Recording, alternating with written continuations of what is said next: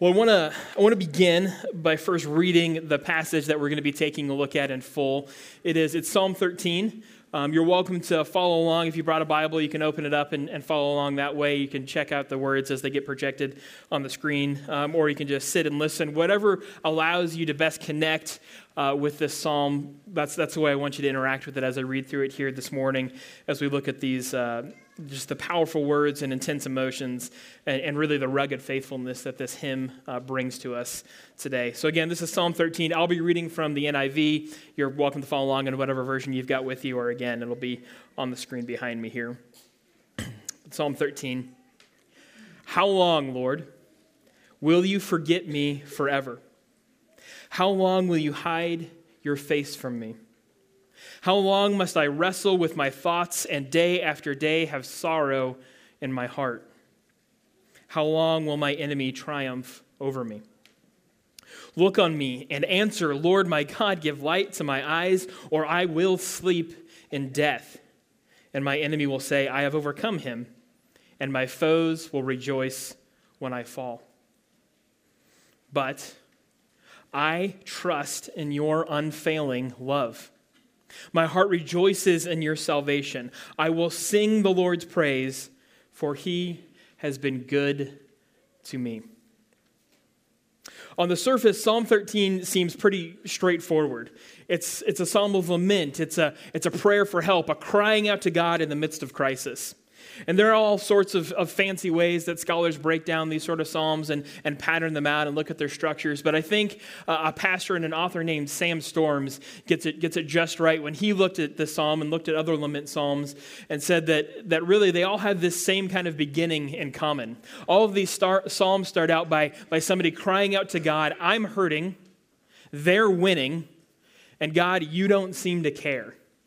I'm hurting, they're winning, and you don't seem to care. I'm hurting, something or, or many somethings has gone terribly wrong in my life, and it is causing me a great deal of pain and anguish and suffering. They are winning. My enemies have the upper hand. The scheme of Satan to drag me down is succeeding, and the pressures and the expectations and the lies swirling around me are overwhelming me. And I'm losing the battle to stand on my own two feet. And finally, you don't seem to care. I feel alone and abandoned. Maybe, maybe, God, you've forgotten me, or, or maybe you've turned away from me. But whatever it is, I'm in a great deal of pain. And unless you do something or say something, then I'm doomed. And then, unexpectedly, without any sort of explanation, at the end of all these lament psalms, there is a sudden rush to faith, hope, and love. The psalmist inexplicably declares his or her confidence in God and his worthiness to be praised. It's like a, a, worship whiplash. It's a 180 degree turn that often leaves us, the modern reader, in, in two places. One, we might feel kind of a, a warm and, and good and encouraged connection with what we read there in the psalm. Or at times, it also might leave us feeling cold and, and, and distant from the Lord. Because for some of us, in verses 1 through 4, that's where we felt a connection. That's where we felt commiseration, was in, was in those verses that were full of, of anguish and crying out. And we're not really sure how to get ourselves in to verses 5 and 6. And that's what we want to take a look at today. Now, some of you may be thinking, um, Sam, isn't this kind of a isn't this kind of a buzzkill? Um, you know, we just got done with Christmas, and the New Year's right around the corner, and so you know we just had all this merriment and joy.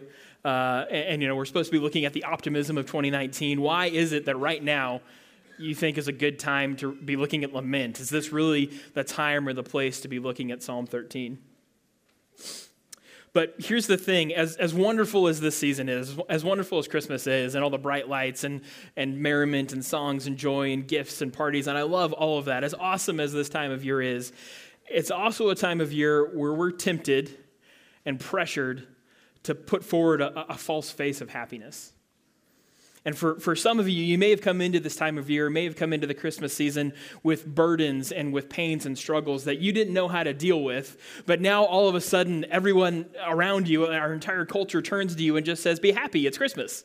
And, and you're supposed to just go that way and catch up and feel that sort of way. And instead of, instead of f- saying what you're truly feeling and, and, and expressing what you're truly feeling, you don't want to ruin anyone's party, you don't want to ruin anyone's holiday, so you, you push it all down and, and you keep, keep it all locked up in your heart. And you just kind of tell yourself, you know what, I'll deal with my junk when I get an opportunity, and I won't make anybody else have to deal with it. But here's the problem that, that kind of a path, trying to handle it all on your own, is almost always a terrible idea. Um, we're not designed for that. We're not strong enough to carry those sort of burdens all by ourselves. And so this morning, I want to invite you to do what might be the very un-Christmas like or very unseasonal like work of being honest at acknowledging your pain before the Lord. I want to assure you that it's far more disingenuous to our faith, far more disingenuous to your own personal faith, to pretend like everything is okay instead of being blunt and brutal about what's really going on inside your hearts. You can bring your troubles before the Lord. You can bring your hurts and your pains and the hurts and the pains of your loved ones before the Lord. You can lay what's really going on in your heart at the feet of Jesus and wrestle with God. And as you do, even though it's hard, I, want to encourage you to take heart and have hope because although we're going to start with these threefold cries of I'm hurting and they're winning and God, you don't seem to care, we're also going to try to work and seek out the depth of faith that can also get into verse 6 where it says, Lord, I, I, I you know, I, I sing the Lord's praise for he has been good to me. So let's take a look again back in verse or Psalm 13 verses 1 and 2 and see where this text begins. It says, "How long, Lord, will you forget me forever? How long will you hide your face from me? How long must I wrestle with my thoughts and day after day have sorrow in my heart? How long will my enemy triumph over me?" The psalmist, who once again is probably King David, begins his prayer with this cascade of complaints, a deeply personal expression of despair in the midst of crisis. How long, he says four times over, how long is God going to forget him? How, God is gonna, how long is God going to leave him alone, leave him in turmoil, and abandon him to face his enemies alone? One of the unique and I think brilliant features of this psalm is that we're not given the background details of what's going on in David's life. We're, we're, never given any information on what troubles he's facing or what brought him to his knees before the Lord. And I don't think that there's any need to go searching for them. You see, sometimes when we read scriptures, we get, we get so curious and analytic and, and bogged down in figuring out what the historical context was and, and figuring out all those details so we can see exactly how this is supposed to line up with our life. And we get wrapped up with those details and we push the emotional things into a box and then set it to the side where we don't have to deal with it. And then we can feel really good about the biblical knowledge we've acquired, but we start ignoring the stuff that actually causes our soul's transformation. But here in Psalm 13, we're provided no such shelter. We will never know with certainty what the author was facing. Instead, we're left with the jolting and unsettling invitation to ask ourselves what's going on in our lives that might make us feel this way. How are we hurting? What causes us to cry out, How long, Lord, for ourselves? Maybe you can draw on something from your past. You can remember a time when, when there was darkness or something troubling in your soul.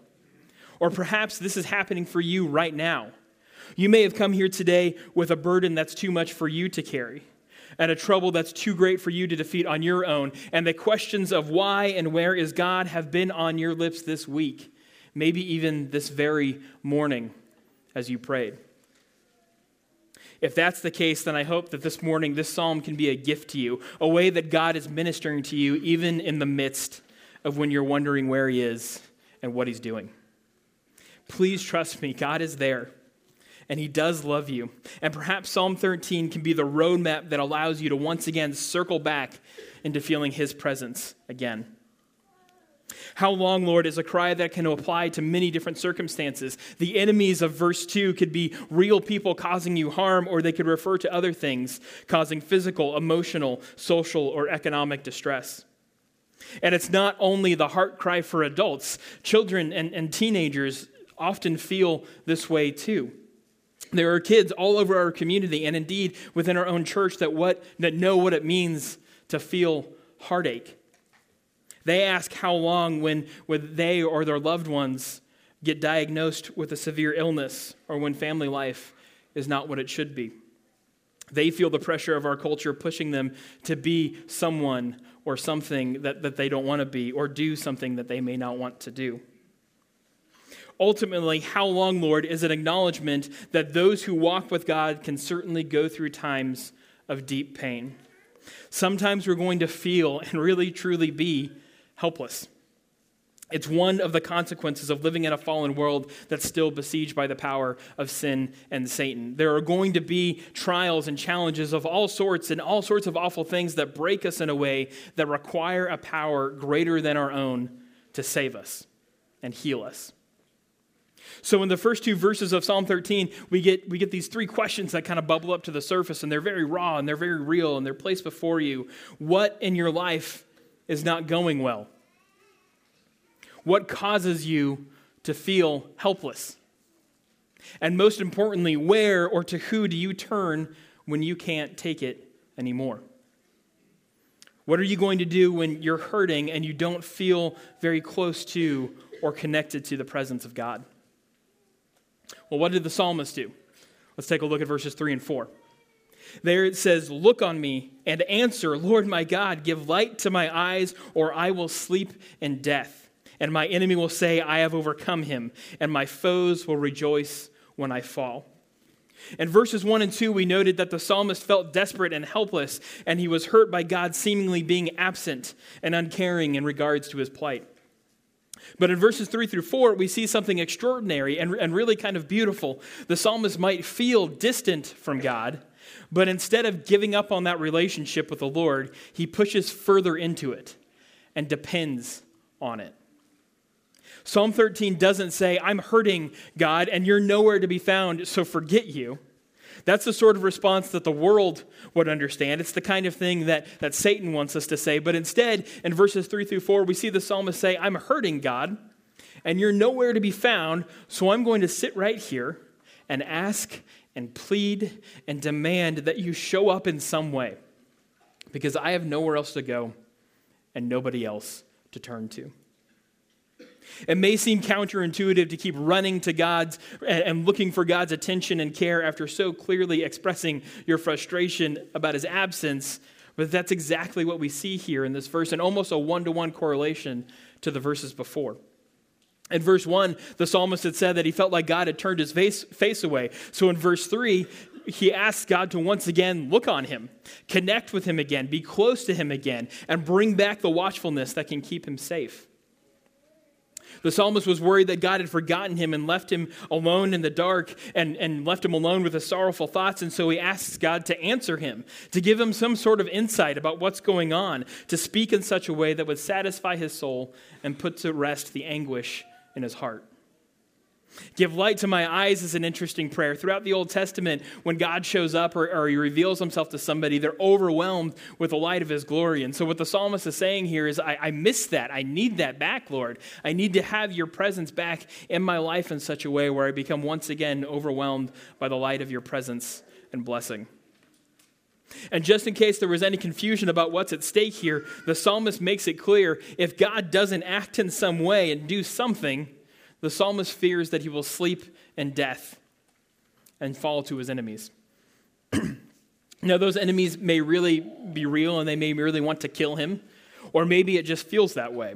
There are commentators who believe that the phrase sleep and death is, is a metaphor for the fears that creep into our lives and take hold of our hearts and minds, becoming what we know as anxiety and depression. The weight of all the psalmist cannot handle and his own, on his own is crushing him. And, and without God's action, without some sort of sense that God's going to show up and do something, he's afraid that he's going to fall further into pain and ruin. Look at me, God. Talk to me. Light up my eyes. I need you. For a little more than a year now, my wife and I have been praying about something very much along these lines. We've cried out, How long, Lord, and been frustrated by the lack of clarity and answers from God. Psalm 13 is actually Allison, my wife's name is Allison. Psalm 13 is actually Allison's favorite psalm and has been for quite some time. And so as I prepped for this sermon, I, I went to her and, and consulted with her and chatted with her about what she felt and, and how she prayed the psalm in, her, in the past and, and what it's meant to her. And, and while we had those conversations, the thing that we struggle with the most right now kept popping up, and we kept talking about it. And we decided that uh, maybe that was because God wanted us to share some about it this morning. And so we decided that's what, um, that's what I needed to, to do. We've been trying for a, about a year and a half now to get pregnant. And the relief of not having gotten pregnant during the first few years of our marriage, we've been married for about six years, and, and during the first few years of marriage, we really didn't want to get pregnant because it's a new marriage and you know a new relationship, and we were in grad school, and there's all these things going on, and so we are really thankful that that didn't happen then. But that thankfulness has has dissolved into disappointment, and uh, and concern and discouragement because now that we feel ready for this blessing, we really want it uh, we're, we're worried that, that it's not happening. For 18 months, we have prayed for a pregnancy, and for 18 months, the answer has been a cold and voiceless no. We've seen our friends and family, quite nearly all our friends and family, be blessed with children of their own. We've had long nights with tears. We've had family get togethers that with, with awesome and amazing baby nephews, and they're awesome and amazing because, because of these little children, and, and we want to be a part of that. We want to experience that for ourselves. We've prayed big, bold prayers, and we've prayed very broken prayers that sound a whole lot like Psalm 13. We don't really have an enemy to speak of, but we definitely know the frustration and the absence that you get to feel through this psalm. We want to know how long. We want to know if ever. Honestly, most days we just want some message from God telling us one way or the other. And rest assured, we've started the process of talking to doctors and taking tests, and we'll take all those steps that people do. But ultimately, we believe that this blessing is in God's hands, and for whatever reason, they don't seem to be open to us right now. We decided to share all this with you because we want you to know that, in, in regards to this particular issue, and we're in verses 1 through 4 of Psalm 13. And don't get me wrong, we're also very aware of just how ridiculously blessed we are. We've got great jobs and health and an incredible community and a beautiful church, loving families. And if any of you follow either of us on social media, you know we've got the world's greatest dog. I'm sorry for those of you that just found out that yours is second or third place or anything, but but life, even a life filled with the love of Jesus, isn't characterized by either or emotions. Things aren't totally good or totally awful. They are a mixture. There, there, are these bright colors of incredible blessing which bring out our praise, and areas of, of bleak grays in which we experience a lot of pain and confusion and frustration and are left to cry out to God. So if you're here today and you know all too well what it means to pray and feel Psalm, Psalm 13, verses 1 through 4. We want you to take heart and know that you're not alone and that you have no need to feel ashamed for having those feelings and those, that conflict within your heart as you seek out the Lord. Whether you cry out, How long, Lord, in regards to pregnancy or illness or mental health or family conflict or loneliness, regrets, identity issues, or whatever it is, your lament does not make you a bad Christian. If you find yourself praying with pain and accusation behind your words, trust me, you're not the only one. You're not an enemy of God or in rebellion to his kingdom if you respectfully, that's a key word, respectfully unleash the rawness of your struggles and fear before him. Going to God to seek the kind of help and salvation that only God can provide is good, even if you have to limp and scrape and cry your way there. And we want to be, we need to be the kind of church community that can lovingly talk about these sort of things. We don't want to be a place where you've got to put on that false face of happiness and everyone has to feel like everything is okay all the time. At Faith, we want to be honest with each other about how hard life can be, how scary it is when God seems distant or quiet and brings and and, uh, and, and it's hard to bring ourselves before Him. Sometimes we need to go before God and say, God, look at me, talk to me, light up my eyes. I need you. And we want to rally around those who are praying those prayers just as we rally around those who thank God for his provision. I need Psalm 13, verses 1 through 4 in my life to assure me that it is okay and that it is normal and that it is even good to bring struggles before the Lord, even in their most raw form. But I also need verses 5 and 6 to lead me away from any self righteous anger that I might have and into the remembrance and the dependence and the celebration of God's magnificent, unconquerable, unquenchable, unending love. Verse 5 says, But, that, that great conjunction, but I trust in your unfailing love. My heart rejoices in your salvation. I will sing the Lord's praise, for he has been good to me. Our overwhelming sorrow, captured in verses 1 through 4, is met with the trust, with trust in the unrelenting faithfulness and love of God in verses 5 and 6. In verse, five, in verse 5, it seems like some sort of corner has been turned, and the crisis all of a sudden is either forgotten or, or, left behind or is no longer the focus, and suddenly there's nothing but, but trust in the Lord and praise for his goodness and salvation. And there's no reason given for this shift in attitude or change in perspective, so we're left wondering well, well what's happened? What's gone on? What did God do? And here's the funny thing I think the answer is nothing happened. The psalm offers no account of God's action, no miraculous intervention, no record of God speaking or description of, of him moving in power. For all we know, whatever crisis the psalmist had been facing remained. And yet, despite all that's going wrong, despite the pain and, and, the feeling helpless and not being sure where God is or, or why he won't act in the way the psalmist had hoped, despite all this, he makes his way back to being able to declare, I trust in your unfailing love. And I know, God, I know you have been good to me. So, in the midst of all of this, all of this pain, the psalmist rejoices in the one thing that he knows for sure to be true. And it's not that God is silent, it's, it's not that he's hidden or that he seems far away. All of those things are what he's feeling, all of those are what he's ex- experiencing, and all of those are contributing to his fear and his despair, but they are not the foundation on which the psalmist stands. They are not what he ultimately truly believes. The psalmist knows beyond any doubt that God is still worthy of his trust, that he's been good to him in the past, and he will most certainly, can most certainly be good to him now, and will most certainly be good to him in the future and forevermore.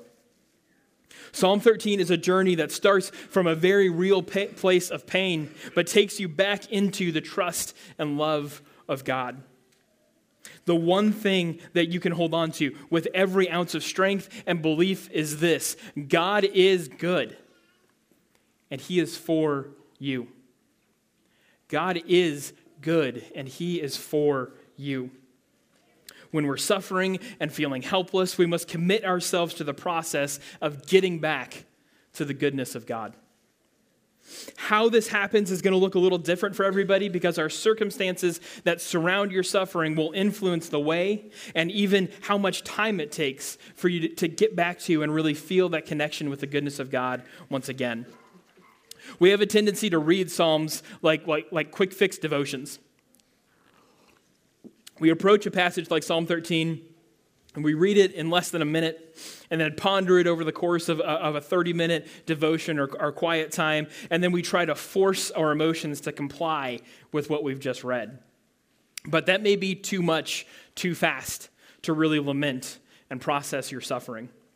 When we're really hurting, when, when, when illness or job loss or, or family conflict or, or some sort of loss happens, when we're really, really hurting, we do ourselves a disservice by trying to make it all right all at once. Most of the pain we experience in life cannot be reconciled and healed in the time that it takes to read six verses. Sometimes that might make us feel guilty. We've got the Bible open in front of us. It says right there in black and white that God is good. And so, why can't I connect with that? Why can't I feel that? But one of the most helpful tips that I've ever gotten for reading the Psalms, especially Psalms of Lament, came from a book uh, on prayer by a pastor named David Hansen. And, and Hansen, while reflecting on the wild pace that, that King David seems to come around here and go from sorrow to satisfied, Hansen reminds his readers that a psalm is a poetic compression. I love that phrase. A psalm is a poetic compression. of a much longer prayer. The poem recounts in a minute a spiritual tra- reformation that took hours or perhaps even days of personal anguish. Hansen goes on to say, praying the Psalms changed the aim and order of my prayers. Some of the grisliest Psalms end in hope and, and praise. Often, I cannot wrestle through a problem to honest hope and praise within two minutes. I can, however, hold on to hope and praise as the goal of every prayer, no matter how long it takes and no matter how many emotional or cognitive shifts it takes me to get there. So we can make the truth God is good and He is for you the goal of our prayers and the anchor of our struggling and wayward hearts. You don't have to feel it immediately, but you do have to trust it and move toward it. God, his, God is good. His love is unfailing. He is worthy of your praise, and He understands that sometimes it's going to take you hours or days or longer to really take hold of that hope. Now, I want to be sure that I'm not misunderstood. I am not saying God is good, so just get over it. That is, that is not anywhere in the Bible. I'm not saying that God is good, so, so just get over it. What I am saying is that God is good, so you, you don't need to have any fear of pushing further into that relationship and exploring further that, that trust that you have with Him because it will never, ever fail you. This is, of course, the very essence of the gospel, right? That God is good and that He is for you. When all other kinds of goodness, all blessings and health and wealth and comfort and safety, when all of these seem to, to fail or to fall away, we can still have confidence in the goodness of God, who both warned us to expect a hard life and yet, and yet encouraged us to have hope and offered His Son, Jesus, as a way for us to get there. In the Gospel of John, chapter 16, Jesus was talking to his disciples and he said, A time is coming, and in fact has already come, when you will be scattered, each of you to your own home. You will leave me alone, yet I am not alone, for the Father is with me. And then, verse 33, he says, I have told you these things so that you might have peace. In this world you will have trouble, but take heart, I have overcome the world. None of this is easy. Having, having the cry of, How long, Lord, in your heart is never going to be easy. But it is, at least for me, and I hope and pray for you too, it, it makes those times more bearable. those times are made more bearable by the promise that God is good and that He is for me. God is good and He is for you. So, what do I want you to do with all this? Well, consider three things this week. The first is just be honest about yourself, uh, with yourself and with others, and especially with God about what's hard in your life. Commit yourself to always getting back to the goodness of God. Try to answer the question, seek out the answer to the question how has God been good to you? And finally, allow yourself the time to explore that question and seek out the goodness of God. It may not happen immediately, and you don't need to feel ashamed if it doesn't. It may take some time and some ministering, but it's worth the time. And it's worth the trust because God is good and He is for you. Would you please join me in prayer?